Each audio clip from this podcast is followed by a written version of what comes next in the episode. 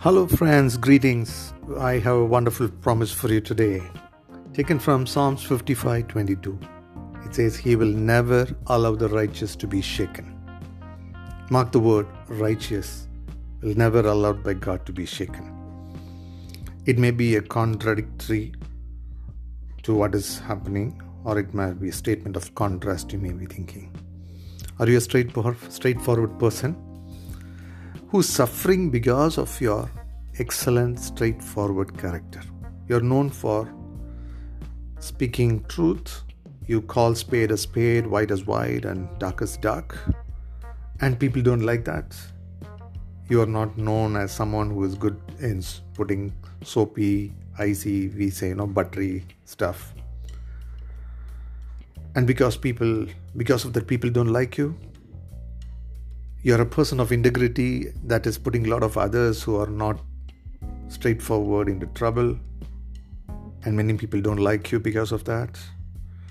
Or are you going through suffering and shame, setbacks in your career for being faithful and sincere in your work, and others are trying to make way to do their personal agenda during the office time, but you are a person who is sincere, hardworking, and which is always creating a conflict.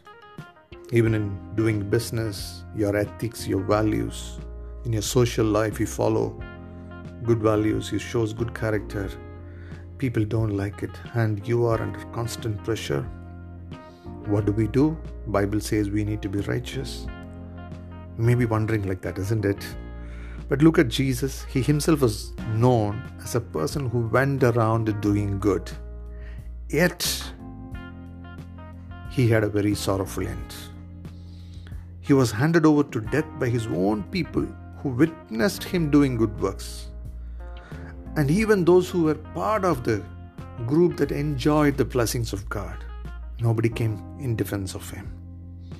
His enemies shot an array of false accusations. He was falsely accused and made sure that he was handed over to be crucified.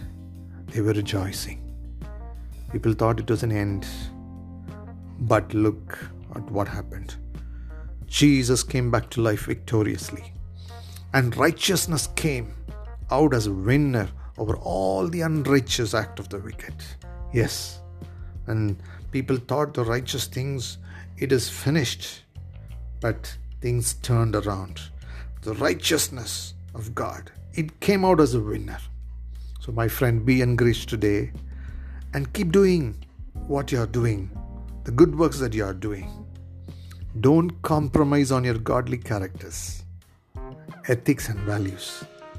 The resurrected Jesus is with you, within you.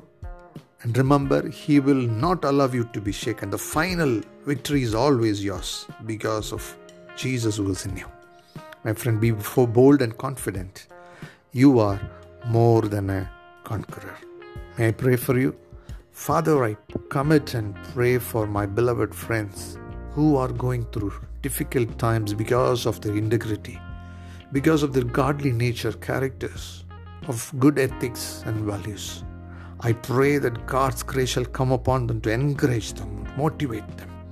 The very same place they, where they are put to shame, let them be lifted up, Lord. God shall lift their heads high, and they shall live in honor. And they shall live in joy and peace. God bless them, provide everything that they need. Let them not lack anything good. Protect them and their family. In Jesus' name I pray. Amen. God bless you, my friend. God be with you.